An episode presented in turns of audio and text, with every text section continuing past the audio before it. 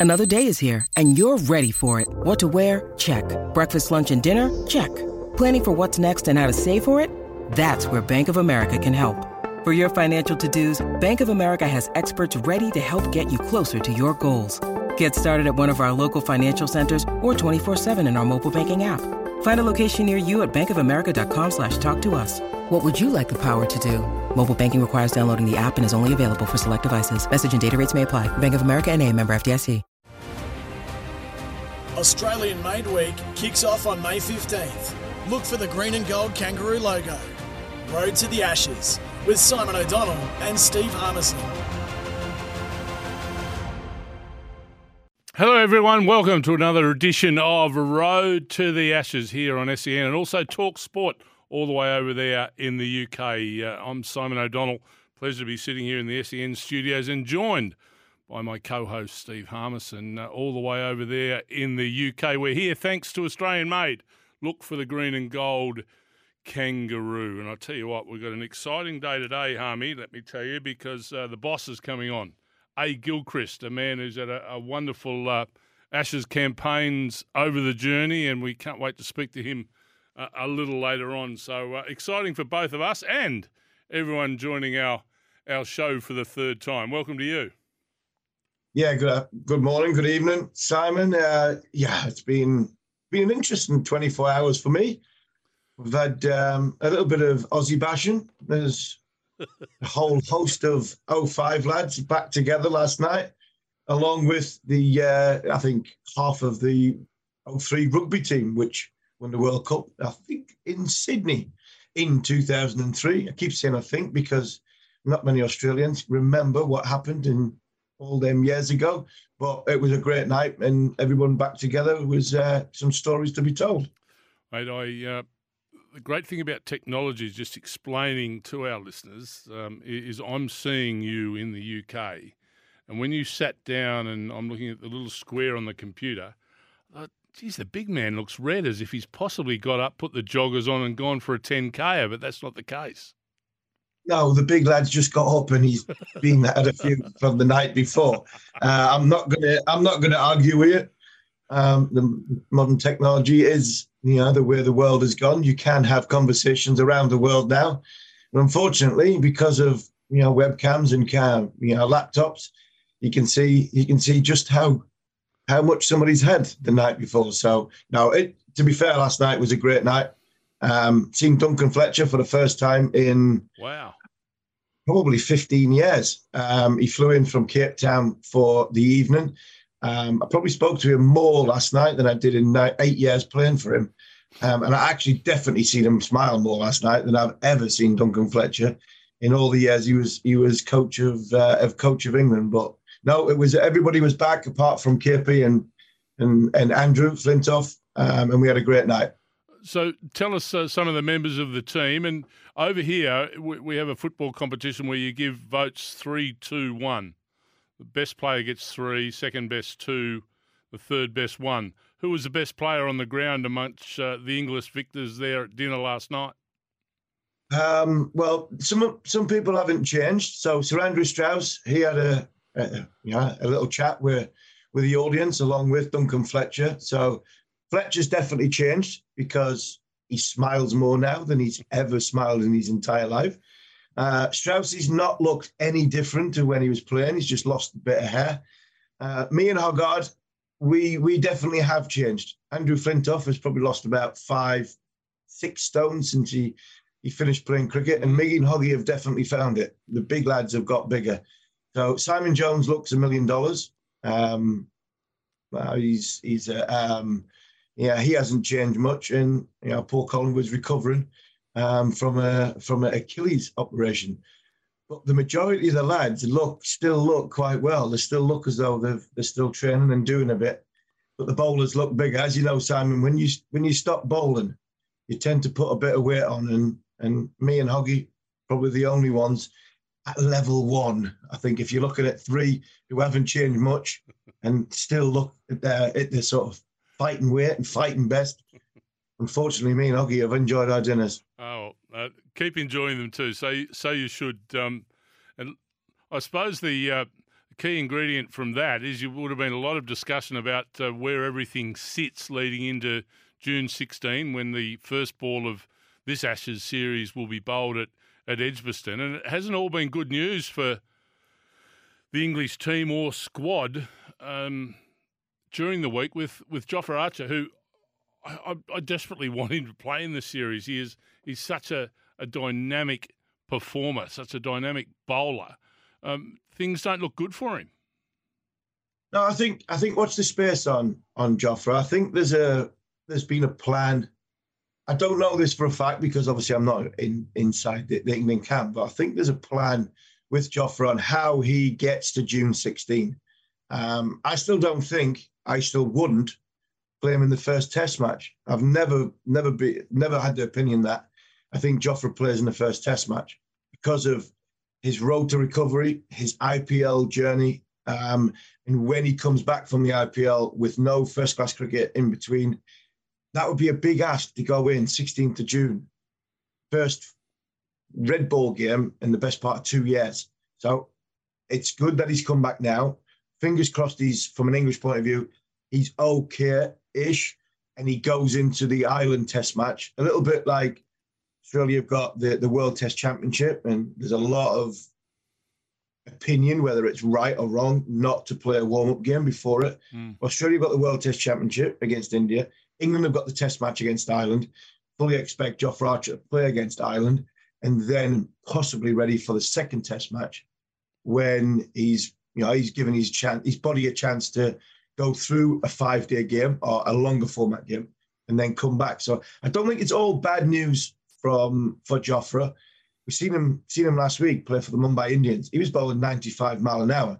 Mm. You know yourself as a as a bowler, Simon.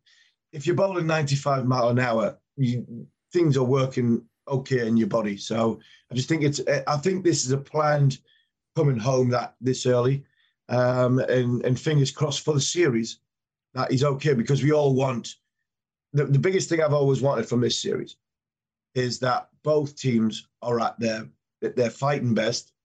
Both teams are fully fit because if they are, it's going to be a magnificent series. Yeah, I agreed. And uh, let's hope that that is just a, a management issue with uh, Archer because he, he's an integral part of that, that bowling lineup uh, for England. Uh, you, you, talk about the, the build up, and um, you know the Aussies got the the World Test Championship played at um, the Oval pre the first Ashes Test match. They've chosen not to play any warm up games. You, you touched on that, I mean, we touched on it last week that you know, the surface is different over there. It, it, takes a little bit of getting used to, uh, coming from Australian conditions to to English conditions. Albeit, you know, the the guys you know play around the world pretty much. It appears seamlessly these days. It, do you think that's a mistake? Do you think that's something the the Aussies should be doing is playing some some warm up cricket just to to hone things in to get them hundred percent before their World Test Championship and then the Ashes? I think so. I think to get used to English conditions, definitely for for one or two. They're an experienced squad, Australia. Um, the one, the, the one, the one or two that you worry about, and it's not a case of worrying about. It's just, as I know from myself, it's you know, from previous Ashes tours especially the one in 06 7, if you don't have the best preparation, if you don't go and hit the ground running with overs under your belt, then you're trying to play catch up in a pressurized situation. So like Mitchell Starc, you know, a big lad, um, only played one test match here in 2019. Uh, he would be somebody that you'd think probably could do with a game where Pat Cummins, there's not a great deal can go wrong with that bowling action. It really is. Mm. It's it's mechanic. It's it's perfect. It's a beautiful bowling action. Hazlewood's playing in, he's not playing, but he's been in and around IPL and, and, and had a bit of cricket. And a lot of the batters are actually playing cricket at the minute. So whether they're in first class cricket in England or they are they're playing in the IPL. So the only one I'd look at was was probably Mitchell Starc. That his volume of overs probably could have done could have done with a game. The rest, it's an experience. It's where the game is now. It's where the the way the world is, England got to New Zealand and cancelled their they had a their two two day games. Hmm. And I was there for both of them in Hamilton. And after this after this sort of second day of the, of the first one, you could see England were ready. They were ready for a game for a test match. It was like, right, rack it off. Let's go and have a game of golf. Let's go and have some good time together and sort of release the pressure just before everything starts. So I think there's pros and cons on yes, play or don't play. Um, but gone are the days, Neil Manthorp, our great friend uh, out in South Africa, he reminded me that the Donald Bradman team in 1947 came over on the boat and they played 12 first class matches before the before the first test. But yeah, that's just that. The times have changed. Mm. Yes, times have changed. It's interesting. I, I think the the biggest um, challenge going from Australian conditions or subcontinental conditions to England is the change in length. And you, you talk on yeah. Pat Cummins and you know how good his action is. Uh, Mitchell Starc you know, swings the ball, but the, the, the ball will be bowled half a metre to a metre further up in your conditions than it is at home. And that's not something that just changes automatically. I mean, getting that radar in is a is a difficult thing to do, and and you know, I suppose they're putting a lot of emphasis on the way they prepare for their matches. They train so well, and they're so specific about what they do that they can literally just reset the computer, if you like, and say we're now in England, and the release of the ball is coming in a in a different position. We know that, and we only need a short period of time to get that right. Yeah, you're absolutely spot on. And coupled with the fact that the way England have played, 10 test match wins in 12, you'd have thought you'd want a game of cricket because these are the lengths we're trying to hit. This is the adjustments we're trying to make. And also, England are coming at us. So England are coming at us. So we want we want to make sure that when we get to June 16, we get to Edgbaston, all of a sudden by lunchtime, we're not going, we're bowling the wrong length. Mm. We're bowling the wrong line. And we're going at seven and a half and over because England will be trying to do that. And that's probably why you, and it's not a case of playing three, four day games or playing 12 first class matches like Donald Bradman's done. It is a case of, right, can we make sure that we nail our lengths, that by lunchtime on day one, we are not behind the eight ball and putting ourselves under even more pressure by our own doing because mm. our own doing is we're not going to play a first class match. You could do what England done. We can set up a four day game, get two days in. Nah, we're done, boys. That's it. Enough. Let's go and play golf. Let's go and get ready for the for the Ashes. But give yourself the option. Yeah, it just adds a, another, um, I suppose, a sense of intrigue, another section of it leading into Edgbaston and, and what may happen there in that first Test match. Harmy, uh, we're going to take a bit of a break. Uh, Adam Gilchrist is uh, coming to going to join us shortly, and uh, I'd like to also touch on a little later on just where everyone's at within county cricket and how they're performing at the moment. I wonder if the Aussies have missed a trick with Michael Neser. He's over there performing really well in in, in county cricket. Some of the batters, um, Marnus Labuschagne, uh, Steve Smith, uh, are starting to get their siders in as well prior to this Ashes series. Australian Made Week kicks off on May 15th. Look for the green and gold kangaroo logo. Road to the Ashes with Simon O'Donnell and Steve Harmison. Welcome back to uh, Road to the Ashes. Simon O'Donnell here at SEN Talk Sport over in the UK. Steve Harmison joining us from the other side of the world. Thanks to Australian Made, look for the green and gold kangaroo. He's not on the other side of the world. Uh, he's firmly ensconced here in Australia, but I tell you what, uh, he loved travelling to the other side of the world sometimes to uh, play against the old foe. And I talk of Adam Gilchrist, who had a, a fantastic Ashes career during his journey as an Australian Test cricketer. And we're lucky enough uh, that he joins us on Road to the Ashes. And I might add, is also uh, an Australian made ambassador. We'll talk about that a little later on because um, we've got some Ashes to talk with him first and foremost. Gilly, um, welcome to Road to the Ashes. Great to have you on board.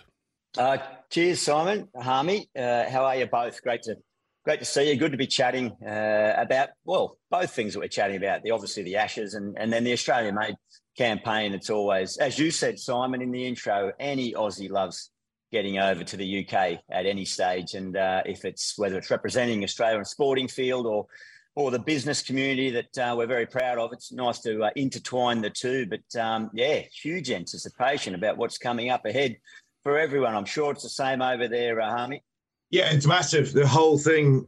I think we're all looking at this Ashes series, thinking it's going to be the closest thing since the one that you forget in 2005, the most eagerly awaited, anticipated series since 2005. We just chatted earlier, Gilly, about the the build up for the Australians. They've chosen sort of no warm up games. They go straight into their World Test yeah. Championship and and then into the first Test match. Your thoughts on that?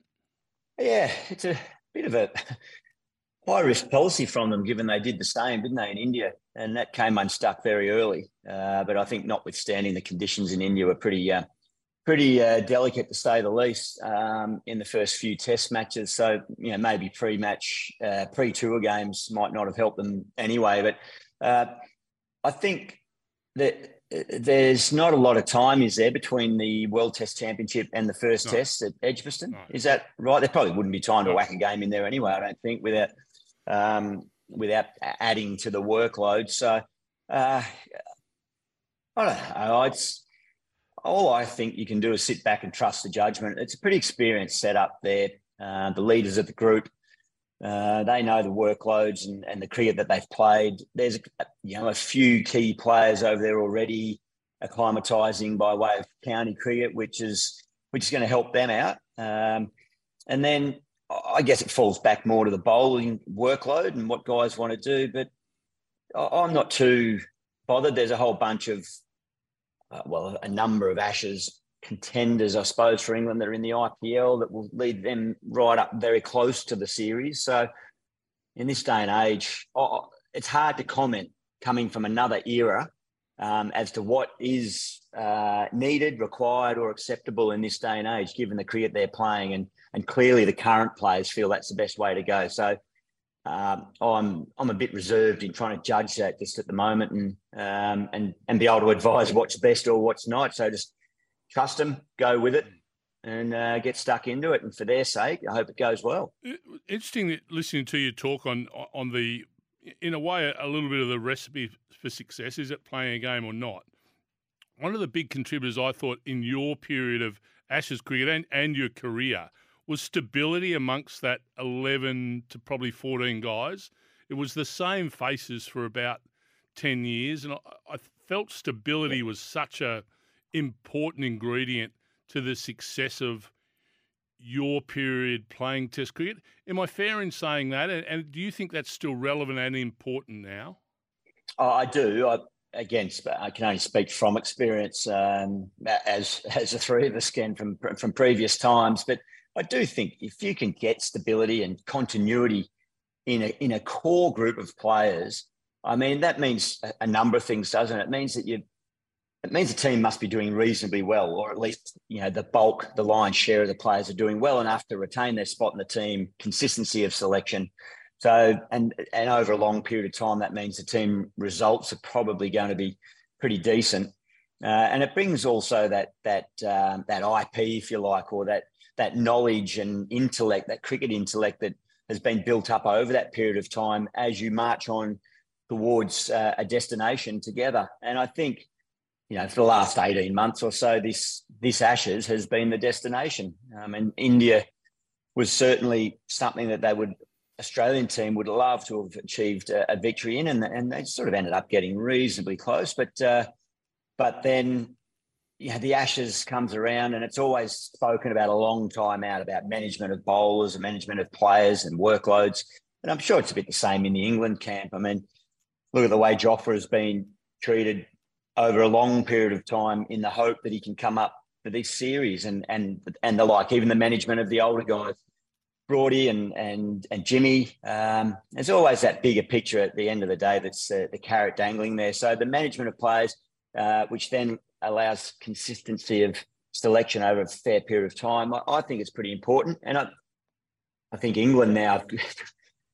probably the, the style of cricket they've been playing and the and that regime of what is it now, 12 to 18 months, uh, their probably biggest headache simply working out who to who to leave out. They've got quite the selection to pick from if they're all fully fit. Whereas Australia's um, setup, I, I probably think the 11 is close to picking itself, and there's not a lot of competition banging the door down there to, to force guys out. So um, I mean, the eleven that they have, I think, if they're fully fit, will be very very competitive. They're so evenly matched these teams. Yeah, I, I agree. I look at the Australian side and I think Australia have probably got the best 11. I think England have got the bigger depth. Even yeah. you know, more so they're playing in England, so they're going to have even more to pick from. Um, and five test matches in six and a half weeks.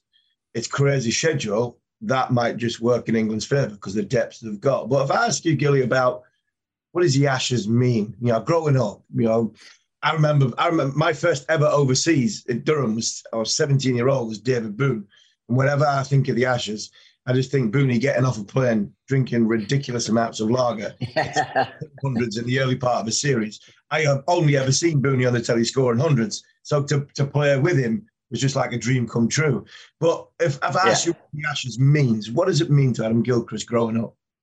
Yeah, that uh, look, it it meant everything. My first Ashes test, Harmy, was 2001 mm. at Edgbaston, which I think was a, I think about my 12th or 11th or 12th test match of my career, but it was my first one against against your lot. And I was as nervous that morning as I was thinking back to my actual test debut. I think that you knew that you were entering that that um, you know that group of players that that had the opportunity to to join the Ashes history. So that that's clearly to me what it meant. I remember, um, yeah, watching on eagerly in in '89. I mean, I watched Ashes series prior to that, but uh, both home and abroad. But um, was over there in 1989 as a youngster, um, just playing for a club team and and watching that close range. Um, the the question marks cast over that group of players of the Aussies, and and then seeing them do what they did. And remember the, the sort of bit of an iconic shot of them. I think it was Booney swept. Did he sweep the winning runs at Old Trafford to secure the Ashes? And and they're all up on the balcony it's not the Lord's balcony, but it was up at the old Old Trafford, um, the balcony there. And, and then a few years later, I was back with an Australian under 19 team, and all we wanted to do was recreate that sort of image as an under 19 unit. So it, it sort of filtered into the system a little bit, and, and, and generations pass it on down. So that era of players were, were a bunch of my idols, as were the generation before Lillee Marsh, you know, and, and all those guys, AB. So yeah, it it gets in your blood, it gets in your system, and um, it seems like every Ashes series now get, grows and grows and grows. And you're right, this is this is even more highly anticipated. I think before 2005, and Harmy, you can tell me if this is right or wrong, but I just wondered whether the public, the English cricketing public, and even you guys, perhaps to an extent, didn't quite think that that was going to be the series that you would challenge us and or eh, well, not challenge us but actually beat us. Maybe it was an 18 months early and, and it was going to be later on you did it but so maybe that anticipation wasn't quite there but mind you the spell you bowled to punter and taking his cheekbone out that first morning at lords i think that set the tone for mine for what was clearly one of the great series. So whereas this time it is truly i reckon a flip of the coin at the moment couple of selections couple of injuries couple of uh, good tosses, whatever. It really is a fine line. Yeah, I agree. I think when you when you look at the, the 2005, we come on to 2005, I always describe that one as I thought Australia were more nervous than what England were. I thought going into that series, Australia had the best players in the world, but at the time, I think we were the best team in the world because of what, what the journey we had been on for 18 months. And I actually think it's very similar to the, the, the current current series that's that's coming up. Mm. Um, and the reason why I always said that I thought you were more nervous than what we were. Ricky never gets hit in the head. The, the ball that hit hmm. Langer, the ball that hit Alfie on the arm, that's his favourite shot, just flicking it down a fine leg. And and Big Matty Hayden, he doesn't ever get hit on the head. And that happened all in the first six overs of the test. Yeah. Yep. I think the anticipation of that, coupled with the fact that the pressure of the Ashes, I think we felt, I still think we felt our best chance was in England, not in not in not in Australia. But and I think that's the same again. I think this team's best chance from an England point of view is to win in England in England, not in Australia. But I just want to ask you about the 05 and about characters in the 05. Someone like Warney, Shane Warne. We've all seen what he was like, but we want to know what he was like when he was under pressure. You know, what was he like at, at, at Edgbaston when when Punter mentioned when he said them immortal words for an Englishman, we'll bowl first on that Edgbaston flat one. what was Warney like in the dressing room and what was Warney like on the field around, around that situation? I asked what Warney was like under pressure. I reckon that series, that summer, yeah, the UK summer, I don't know if he could have been under much more pressure. He was well documented and he's written about it and uh, and had spoken about it. He was going basically through a marriage breakup, a separation, um, profile scenario. Um, he was going through a whole lot of other stuff. He was um, out there in the field of battle. It always seemed like we were under siege, as you mentioned, Harmy, from the first six overs. I tell you, I'll go back a year or nine months to to the Champions League, uh, Champions Trophy final, semi final, where you uh, mate, you bowled to us there and you hit me in the forearm there. Mm-hmm. And that that was a seed planted in my mind of of uncertainty of oh dear, um, this is this is going to be game on next year because um, that that hostile spell you bowled that day forever remained in my mind. So um, it's amazing what can happen a long way out from a series and how how quickly or how well people can process stuff and move it away and disperse with it, or if it lingers. But um, yeah, that uh, what you saw Warney under immense pressure there, and what did he get? Forty wickets and three hundred fifty runs. um, he was he was different league. He, every time we were under pressure, it seemed like he was the go-to man, whether it was with with uh, you know getting the wickets or um, trying to do a counter punch with the bat at the end because a few of us at the top had had left too many runs out there. So uh, his personality, let me just make sure it didn't seem to change a bit. He Warney could be everything going his way. Life could have been perfect, but he still could have found something to whinge about and complain about and something going wrong. Uh, and yet, in a flip of a coin or a blink of an eye, he can be the most positive, happy bloke ever. If if someone goes, oh, but Warney, remember it's a really bad day for you, but that function's on right, and it could be good fun. Oh yeah, right, let's go. The card. Oh yeah, got blackjack. Yeah. So he can go up and down like a yo-yo, but you knew that once it was time to switch on, he was he was going to give it everything, and he he probably loved loved being down or on the back foot against England more than anyone else in the cricketing world, and that usually produced the best. And yeah, a lot of you guys drew that out of him. Um, a few new faces like KP coming out too, taking him on, so that that enhanced it. And uh, you know, I thought Punter was right up there too under that series. Uh, you know, he played a couple of really important knocks. Uh, but that was probably one thing we, we probably just left Warney a bit going a bit lone wolf. It wasn't enough of us to really build a tapestry of work around him to to get the job done in the end. Gilly, fascinating to listen to you and Harmy talking about those series and and the, and the little bits that contributed. Some of them, you know, six months prior to the series starting, with Harmy hitting you on a forearm. Mm because it, it, was an extraordinary 18 months that, that then took place. England win that series 2 1. You know, we, we, see the double decker buses going through the west end of London. But hmm. you know, the next series in Australia, it looked like you were playing a completely different team. What was the turnaround? Uh, I think I think a few things, and I love that I, got off the plane in 2005 at the start of that tour and in a press conference said, look, I don't want to be part of the team that hands the Ashes back to England after 18 years. Um, and there I was sitting on the balcony at the Oval late in that late afternoon in September, watching the celebrations begin, seeing bloody grown men crying out in the in the grandstand because you know young men or or even them with their kids hadn't seen that for, for so long, and and then the players rightly celebrating. And and people might say carrying on, but we had a real a real solid hit out in the change rooms, both teams together. The level of respect there at the end of that series was quite phenomenal, really. Uh, I think everyone knew they'd been involved in something really special. And I think that's what the first step for us, we were able to sit there and sort of look it in the eye because it was a pretty, it had been a long, tough series. And for the first time in our series, uh, in our generation, or that group, that core group of say four or five years of cricketers together, it felt like we had a few little fractures appearing, and the and the foundations were just quivering a bit. And I think the fact that we sat there and sort of looked it in the eye, didn't enjoy it, but embraced the fact that we've just been part of a pretty historic moment. Um, so you knew that. So that was a start. We then came back, and then John Buchanan I think felt like he detected these little sort of fractures in our our foundation. So he took us away on a boot camp much to everyone, none the least Warnie's disappointment.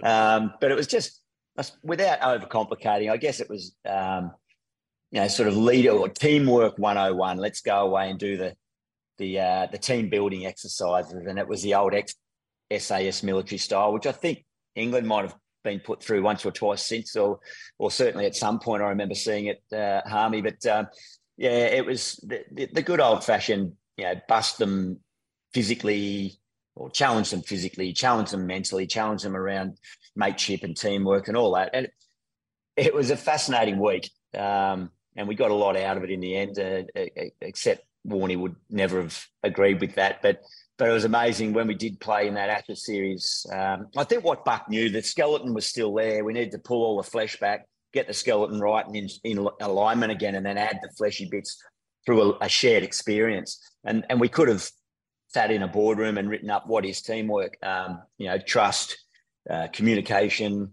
and all that sort of stuff. But the fact that we went through a shared experience, a bloody tough one, um, eventually in Adelaide, uh, in warm up on day five, that's where we all suddenly found out that Shane Warne was on the boot camp, and he got up and gave us one almighty rev up speech about belief and what we can do together. And he, he jumped on the back, believe it or not, of what John Buchanan was saying. And it was unbelievable to see the two of them in unison, but a rare time. But uh, of course, he came out and, and bowled us to a, well, set up a victory as we chased down the run. So uh, I think that was probably it. Like you said, Harmy, leading into 05, the wave of momentum that you guys had, you know, Pakistan, you know, four, I think it was, and just the belief and, you know, Vaughany's, uh, everyone was on board with Varney um, and, and Duncan Fletcher and you're all so hungry. Uh, I think what we were able to do is get some momentum up after that that disappointment, and we could have gone one of two ways. We could have really crumbled after 05 and that been the end of that group, or I thought John Buchanan showed some strong leadership and, and foresight and rebuilding it, and we had one last go, go, and we you know got it right by the end of Sydney, and then we farewelled some absolute legends. Yeah, we from an England point of view, we we did crumble after 05 because we fell apart as a group. Um, and the big part was we we went to India not long after that, and we made two changes. We had two enforced changes. And one was Marcus Trescothick, and the other one was Simon Jones. Yeah. They were replaced by two mm. all-time greats in Alastair Cook and in Jimmy Anderson. But it wasn't the same. You know, young guys going in, and then the team that Freddie had to go over to Australia, it was like that opened up Bus Parade as a group was the worst thing we ever did we did not want to do that. And it was like we were saying to the, the management, look, let the guys get because you mentioned a drink afterwards. Simon, you, you wouldn't have realized you you could see who had won and who had lost in the dressing room. There's so much level of respect in 05 for what that series was about. And then to go on that bus parade before Australia had left, that's what the players, the England players, didn't want. We were like, let them get in the air, and while they're in the air, we can have this parade. They might see pictures, but let's not ram it down their threat, you know, their throats of what has been an unbelievable series.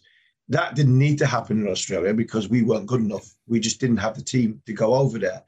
But the, the fact that you did ram it down our throats, you did make sure we, we you knew that we were you were in the country when we on that bus parade, and we, you mentioned Adelaide near not giving up on day five, and then you went to Perth, and I thought we were still in the game at Perth, and you came out and played. Mm. In innings, I, I am honestly, Simon, I've said this before, the roof of my mouth was sunburned. I'm standing long off, and I'm saying to Monty, Monty, just throw it at his toes. Just, just, just dart it in. And Monty's going, I, I think I can get him as it's gone over my head for the fourth time that, that over. I'm going, Mont, just bowl darts. And he's going, no, I can get him. And I'm like, I just, I'm just constantly looking up to the Perth sky and I would say the roof of my mouth was sunburned. Catch goes. And goes. Goes. Goes again. That's even better. that sounded superb and is superb. Makes no difference. That's the best of the lot. 24 from the over. And uh, there goes uh, a drive now. Will he come back for the second? I think he probably will. Clarke comes back. He's going through for the second. That's it. Magnificent. Adam Gilchrist, a century. The second fastest in the history of Test cricket. But what about that innings, Gilly? It was unbelievable. Well, it's funny you say Monty felt optimistic because he got me out. Remember, he got five for on day one. He did. Like yeah. a left arm orthodox getting five for at the WACA on day one. You've got to be kidding me. What's going on? So that tells me surely some of us, if not all of us, were a bit negative of mindset. And he got me out. I reckon I got a duck. Like I, he, he bowled a pretty innocuous little left arm orthodox, and I just propped forward with a little bat pad out for a duck. And I remember walking off thinking, if I ever face Monty Panesar again, I'm at least getting caught on the boundary. I'm not getting caught bat padding close. So I sort of parked that in my mind. And fortunately, when I came out to bat that day, um, oh, you'd remember it, um, it was 40 degrees. Yeah, it was red I hot. beneficiary of you blokes were cooked, literally cooked. Um, Huss and Pup were, had, or Huss had scored 100. Pup was encroaching on 100. Uh, we already had about a 300 run lead, didn't we? So um, it was, uh, you know, all the, the weight was in on my side in regards to the match situation. And but funnily enough, Freddie came on when I walked out to bat, went round the wicket, and uh, sort of pushed at one, flew through gully. I thought, oh, he's got me again in the gully region, shocked me. Uh, but there was no fielder standing there, Yeah. and it went down the boundary for four. And I, I remember thinking, what? Geez, that's odd. And and and in reflect on reflection, I wonder whether you know Freddie's at that stage as captain and was so exhausted and take on so much and it was so hot. Maybe he forgot to really get it right. But next ball he bowled similar, and I actually self-indulgent. I absolutely laced it off the back foot, back foot cover drive right out of the middle. And I thought I've been searching for a ball out of the middle against this mob for eight Test matches now.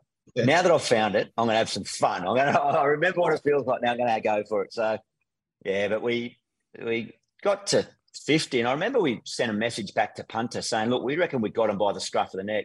It's only day three, but if we absolutely tee it up here, we could get 500 ahead and have another half an hour at him tonight." So we just said, "Don't don't run back out to the 12th. You just give us a thumbs up from the change rooms if it's a yes slog, or thumbs down if you want us to see it out." Michael Clarke and I were sure we saw a thumbs up.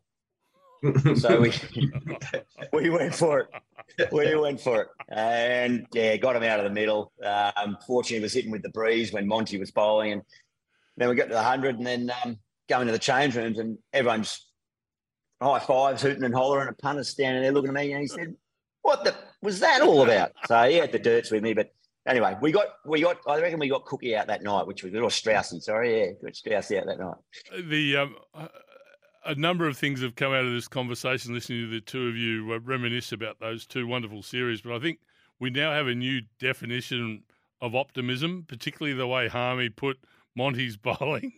I think a 57 ball 100, and Monty still thought Oh, he was a chance to get him on, to, to throw it up while Harmy was getting sunburned at long on. I just think that's brilliant stuff.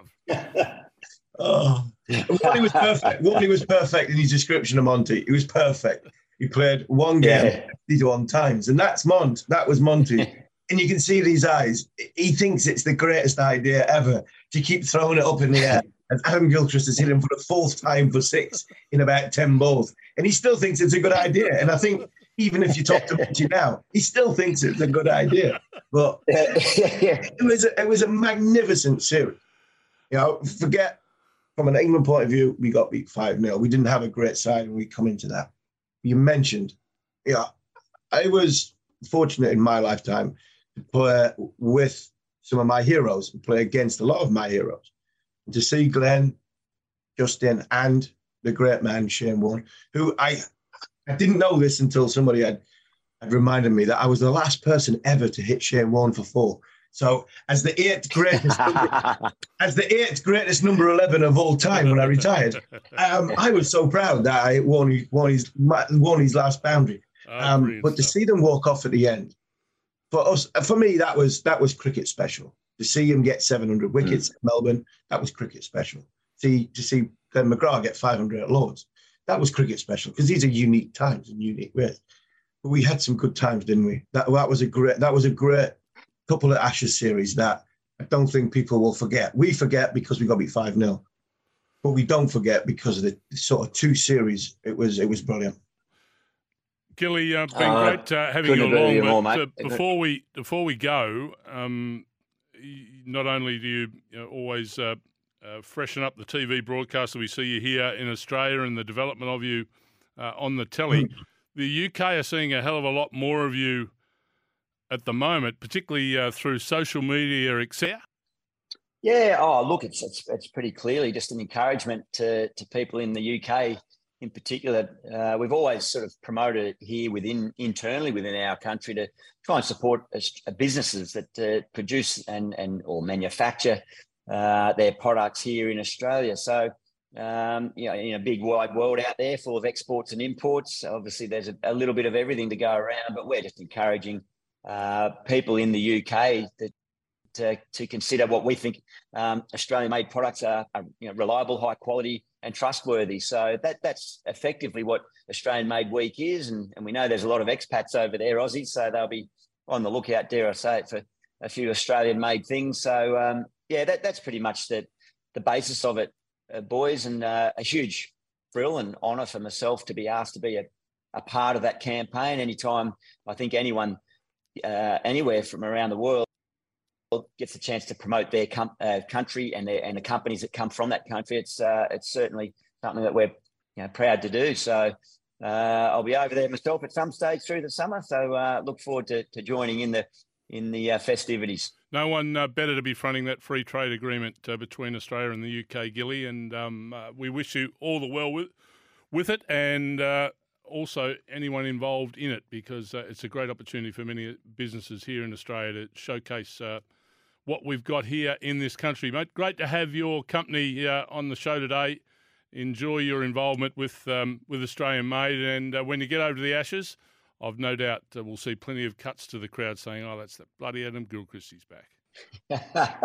uh, pleasure to chat, boys, and uh, and Harmy, you mentioned that that last Sydney Test for for a lot of us, it was our last Ashes Test match, mm. uh, and as we spoke about at the top of the chat here, how significant and special that little trench of uh, all our careers is. So um, yeah, that was a huge, a huge day uh, and a, a, wonderful rivalry between our, our, group and your group, mate. So great to chat. Cheers, Sod, and uh, see you again soon. Good on you, Gilly. Thanks for that. Well done, Harmy. I look forward to seeing you when you come over.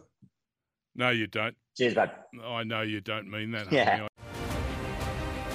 Australian Made Week kicks off on May 15th. Look for the green and gold kangaroo logo.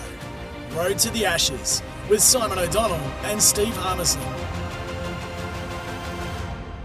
Welcome back to Road to the Ashes on SEN and also Talk Sport over there in the UK, thanks to Australian Made.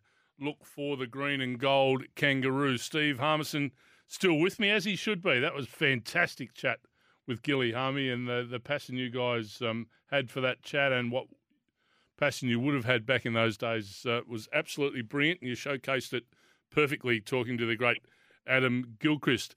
But um, let's talk a little bit about uh, the Aussies and, and the English that are, that are over there playing county cricket at the moment. And I can't help but think Michael Neser, last two years, has been you know part of Australian squads nearly wherever they've gone. And he's over in the UK playing at the minute. And, and he's that sort of bowler, I reckon, is just perfectly suited to, to UK conditions. He got seven for 32 um, against Yorkshire last week and, and looked to be bowling brilliantly. And I've got a funny feeling the, the Aussies may rue not having him there at some stage during the campaign. Did you see any of it? What did you think of it?